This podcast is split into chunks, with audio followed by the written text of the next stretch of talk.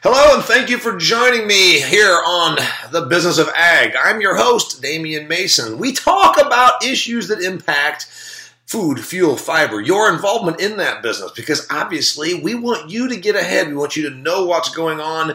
I deliver some commentary and thoughts about the business of agriculture. So, thank you for joining me. Today we're going to cover 5 things that agriculture does really well and 5 things that, in my opinion, agriculture does not do well. I mean, let's face it. You want to get better, you've got to take a look at yourself with a critical eye, every part of your business, every part of what you do, and say, man, did I do as well as I could? What could I improve on? How could I be better? So that's what we're going to talk about here today. 5 things that North American agriculture does right and 5 things we do wrong.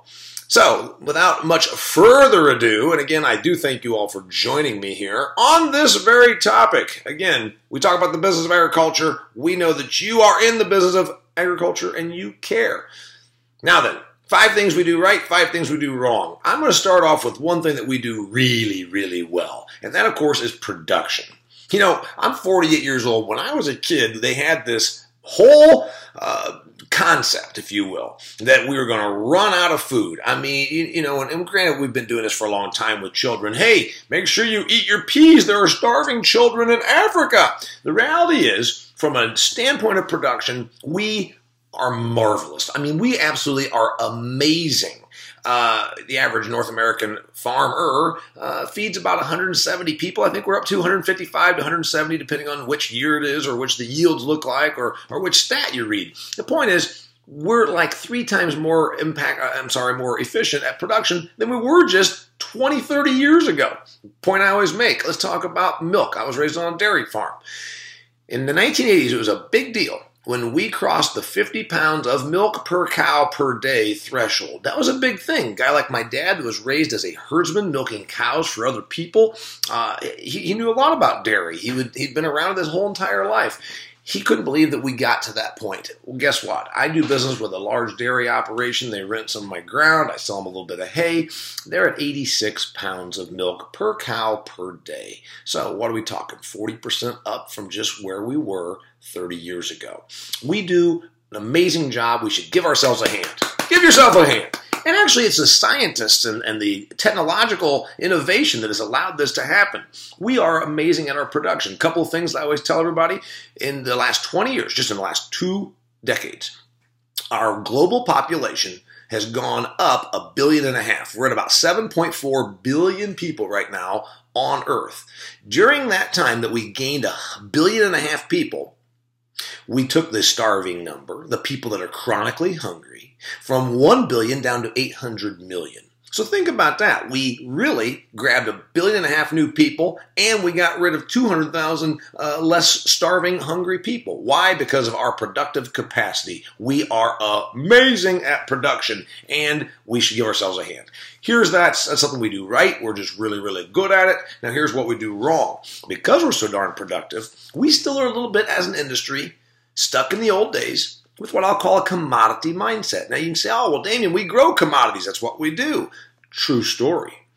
Corn, soybeans, wheat, class 3 milk, canola, name it. It's a commodity. But there's a difference between being a commodity producer and having a commodity mindset. The issue that I would take with commodity mindset is when you are a commodity mindset, you just think every day, what can I do to produce more and how can I sell it for less? Grew up in the dairy business. I worked in a ceiling tile factory. Ceiling tiles always kind of go to that thing where it's like, what's the bid price on this to get this construction job? It's a commodity.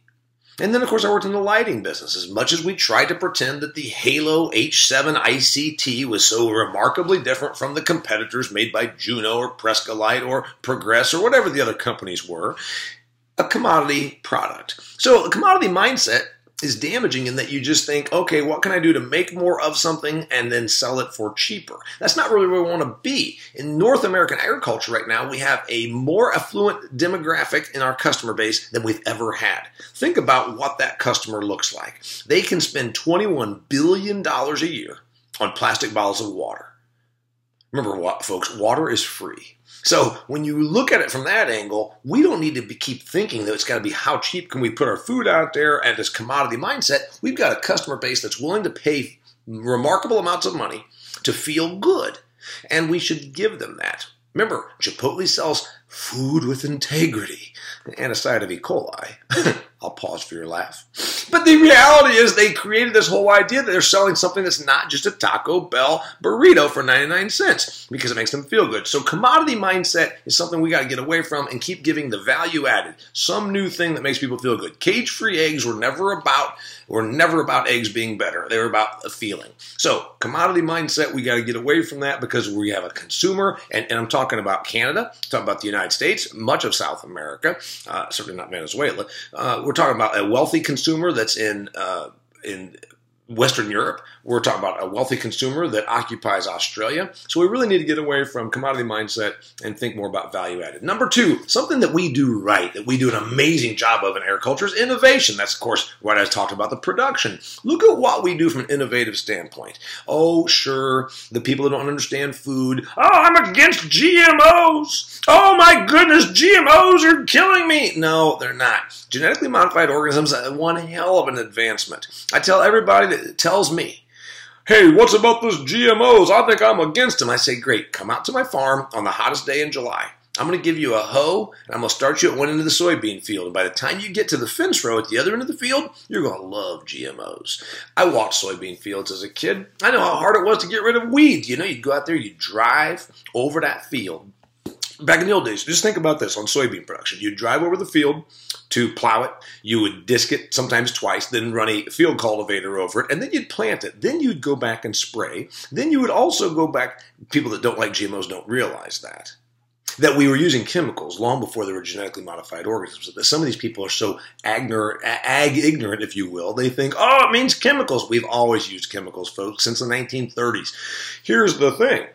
We're using less diesel, going over that ground less times, doing less soil compaction, less damage to the ground through our amazing innovation. We are using less natural resources. We are preserving more natural resources because of innovation, not to mention the yields and then also the availability of products. Think about this, dear consumer. You have more plentiful food options and variety of food options than you've ever had. You should applaud your food choice rather than protesting your food feelings. I tell people that all the time. Innovation, we're really, really good at. Something we're not so good at, one thing that I'd say agriculture here in North America does poorly, and that, of course, is our communication.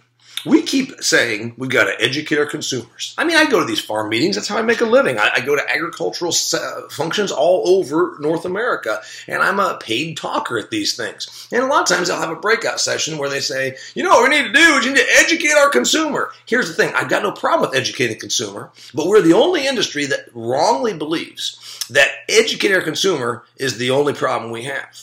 At Ford Motor Company, do you think they worry about educating the consumer the way we do? At Apple Computer, do you think they say, gosh, we've got to educate our consumer? I think education is fine, but we must understand our consumers sometimes don't want to be educated. I don't think they care. They care about themselves and their feelings and their families and their finances and their houses and their video games and their Facebook posts, but they probably don't care as much about how you grow cranberries. That's the tough part. The other thing that we do from a communication standpoint is we a lot of times get our own science and economic message put in there, and we don't realize that our consumers don't really care about that either. They don't even understand it. From a communication standpoint, I believe that we, agriculture, talk over their heads. We talk about food production, we talk about the science, the economics behind it, and it's really a little bit too involved for much of our consumer base. Not being mean, not picking on them, but let's face it, I raised more food calories, I produced more calories for human consumption by age 12 than the average suburbanite with an herb garden and 3 backyard hens will for the rest of their life. We get food production, but we talk about it sometimes in a vernacular that's very interesting to us, very understandable to us, but completely over the heads of our consumers. So it's one thing we do wrong. Going back to things we do right, that the industry, North American agriculture, I'm talking as the industry, something we do right, we are really good at conservation. We are amazing at conservation.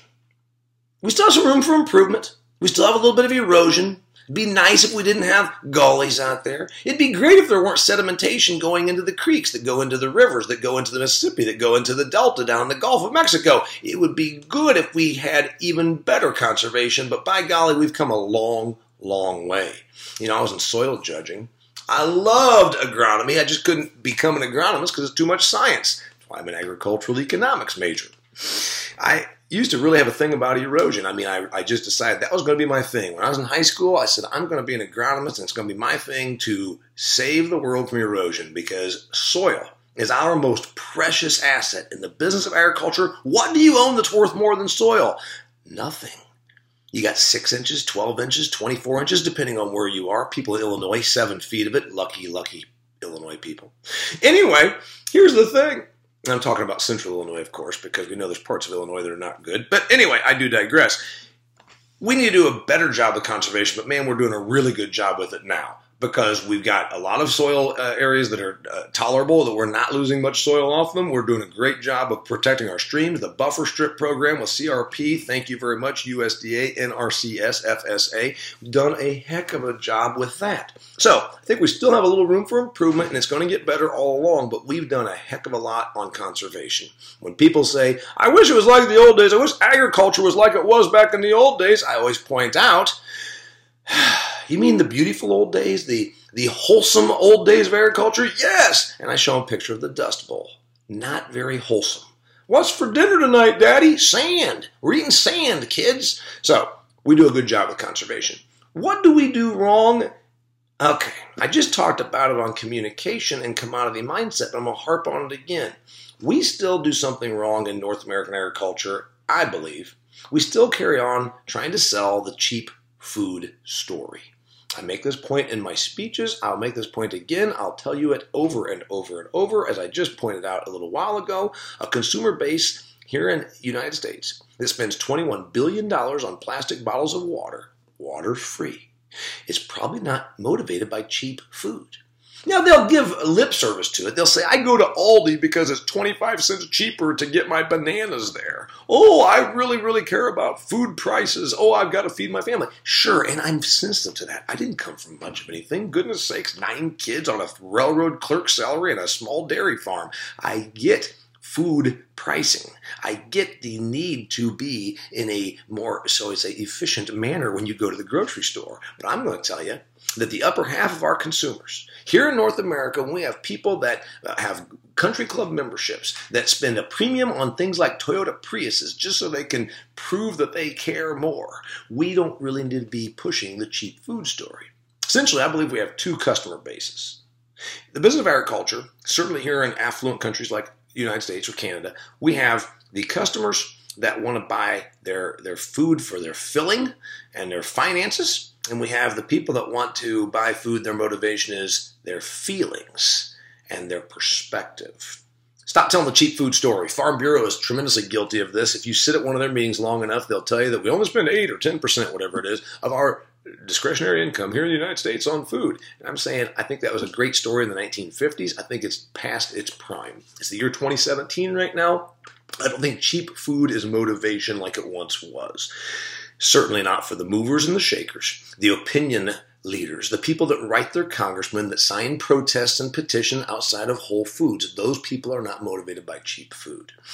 All right, by the way, I'm Damian Mason. You're joining me here on The Business of Ag, where we talk about issues that impact the business of food, fuel, and fiber. You're an agricultural professional. That's why you're tuning in, and I thank you very much for it. You can find me, my stuff, my podcast, my videos. You can book me for a speaking engagement at DamianMason.com. That's www.damian,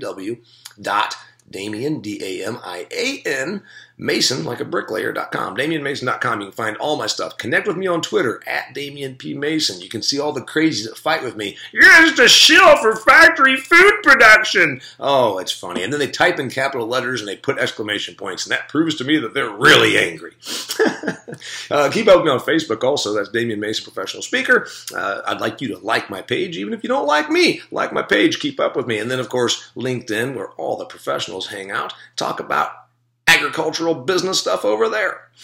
So, thanks for joining me on The Business of Ag. I'm talking today about the 5 things that ag does right and the 5 things that agriculture does wrong. I just covered points 3 and 3. Now let's go back to something that agriculture does right. I'm going to talk about accumulation of money. You know, ag people are really, really frugal.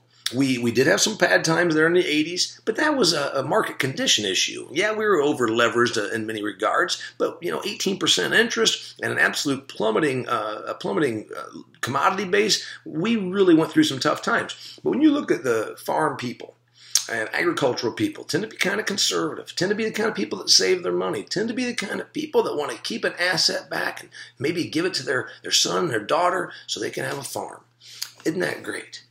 Because that's something that's lost on most of America. I just read this article, it was just a couple weeks ago, in the Wall Street Journal. Do you realize that right now, the savings rate in the United States is hovering around 3.5%?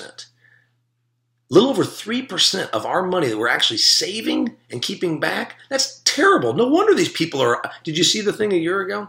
That over half of America doesn't have $500. If their car were to break down and they needed $500 just to be able to get to work, they don't have $500 laying around. The average... I mean, think of that, over half of America. You're saying, oh, Damon, you're being mean to poor people. No, I'm telling you, usually poorness is a result of poor choices, okay? You probably don't need a bunch of NASCAR car paraphernalia.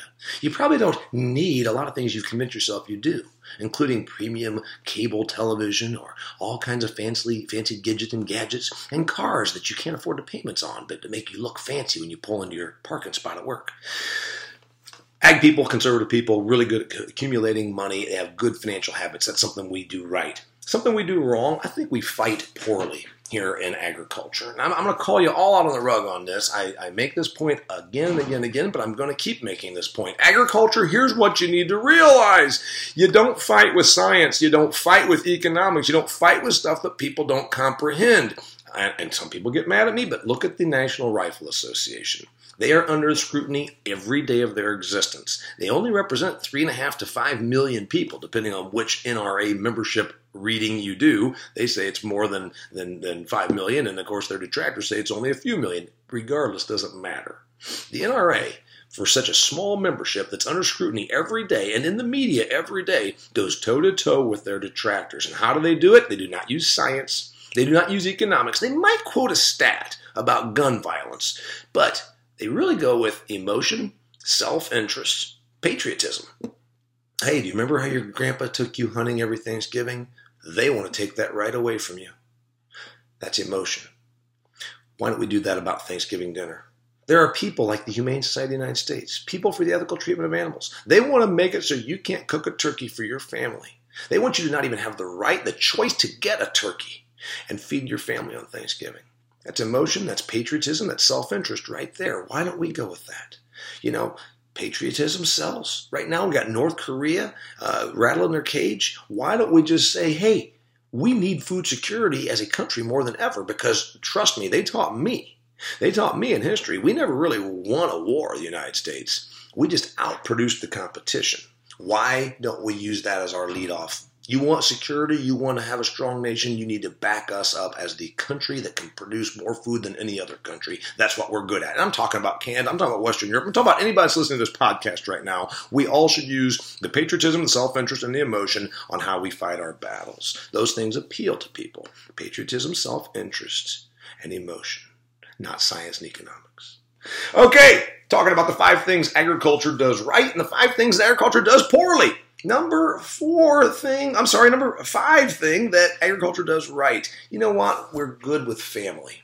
We're a family-oriented industry as much as anything. The average consumer still loves to hear that we are family farms, that 98% or 95%, whatever the stat is, are family-owned farms. Sure, they're set up as corporations or LLCs, but the point is, we are still a very family-oriented industry. And I'm there with you. I mean, I bought the family farm. I go over there to where I was raised. My ties are there.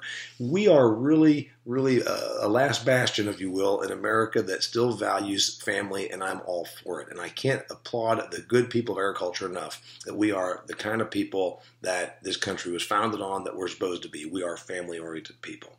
One thing that we do poorly, the 5th thing, if you will, that we do poorly, we sometimes forget that it's not about us. I already talked about educating the consumer and some of these other misnomers. One thing that really I think we get wrong, we say things like, now we don't do it as much as we used to, thank goodness. If you fed your kid today, thank a farmer. Now, let's be honest, this is our business. Do we really need thanked for doing our job? I mean, sure, sometimes I get it. Alabama played their 40-hour week song 30 years ago. Love Alabama, by the way. Saw them in concert at the Indiana State Fair when I was 17. You know what I remember mostly about that? I remember they released that song, and the whole idea was feel good, you know, for the waitress and for the guys bringing in the load and the people behind the scene. And you know what bothered me? I read a farm magazine that came about the month after that song was released. And, of course, this person had to do that exact same thing that I just get too sick of hearing, where it was, hey, Alabama, and I can't remember who the columnist was. Probably my motivation to become an ag person, an ag speaker, and columnist myself. Hey, Alabama, I've heard your song 40-hour week, and I noticed that you said that farmers put a 40-hour week in. Well, let me just tell you, you know recording studios, but Alabama, you might know about producing hit singles, but you don't know anything about farming because most farmers have their 40 hours in by noon on Wednesday. Oh, BS. Come on, American agriculture. Please get over this whole thing. Telling everybody that you work 100 hours a week while you're sitting in a cafe eating pie and drinking coffee is not working. Okay? Get off of it. So I'd like us as an industry to stop thinking about us as some sort of martyrs, and instead just realize, hey, this is our business. And I'm really proud of our roots here. And yeah, we are a family business. And yeah, we do produce a great crop of blueberries or corn or beef or whatever it is we're into. But let's not continually think that it's about us, because without our consumers, there's no need for us. As I routinely tell my audience, they say things like, oh, well, you know, you're lucky. In agriculture, you're working for yourself. You're self-employed. I get that myself. They say that to me. I don't work for myself. I work for you. I work for the people who pay me, just like we all work for other people. Every dollar you're going to make the rest of your life, as the great Earl Nightingale, motivational speaker from the old 1930s, used to say, every dollar you're going to earn the rest of your life is currently in someone else's pocket. So bear that in mind. So let's not stop being hardworking, good, honest people, family people, accumulating our money, doing the things we do right. But let's also realize it's not about us, it's about our consumers, because without our consumers, there's no need for us. I'm Damian Mason. Thank you very much for joining me here on my podcast, where we talk about the business of agriculture.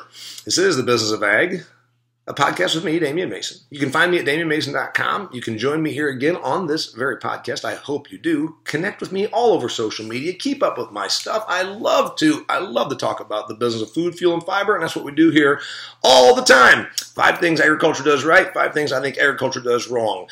Production, innovation, conservation, accumulation of money, and family ties. That's 5 things we're really good at. 5 things we really need to improve on. Get over our commodity mindset. Learn to communicate speaking the vernacular of our consumer more than our vernacular. Cheap food does not sell. Stop telling people how cheap their food is. We don't live in the 1950s anymore. We need to learn how to fight. Remember, use emotion, patriotism, and self-interest. And again, let's remember that our consumers are important. It's not about us, it's about them, because this is a consumer business like every business is. Thank you. We are going to close out now. The Damian Mason podcast is completed. Thank you for joining me. Come back again. We'll talk about the business of ag.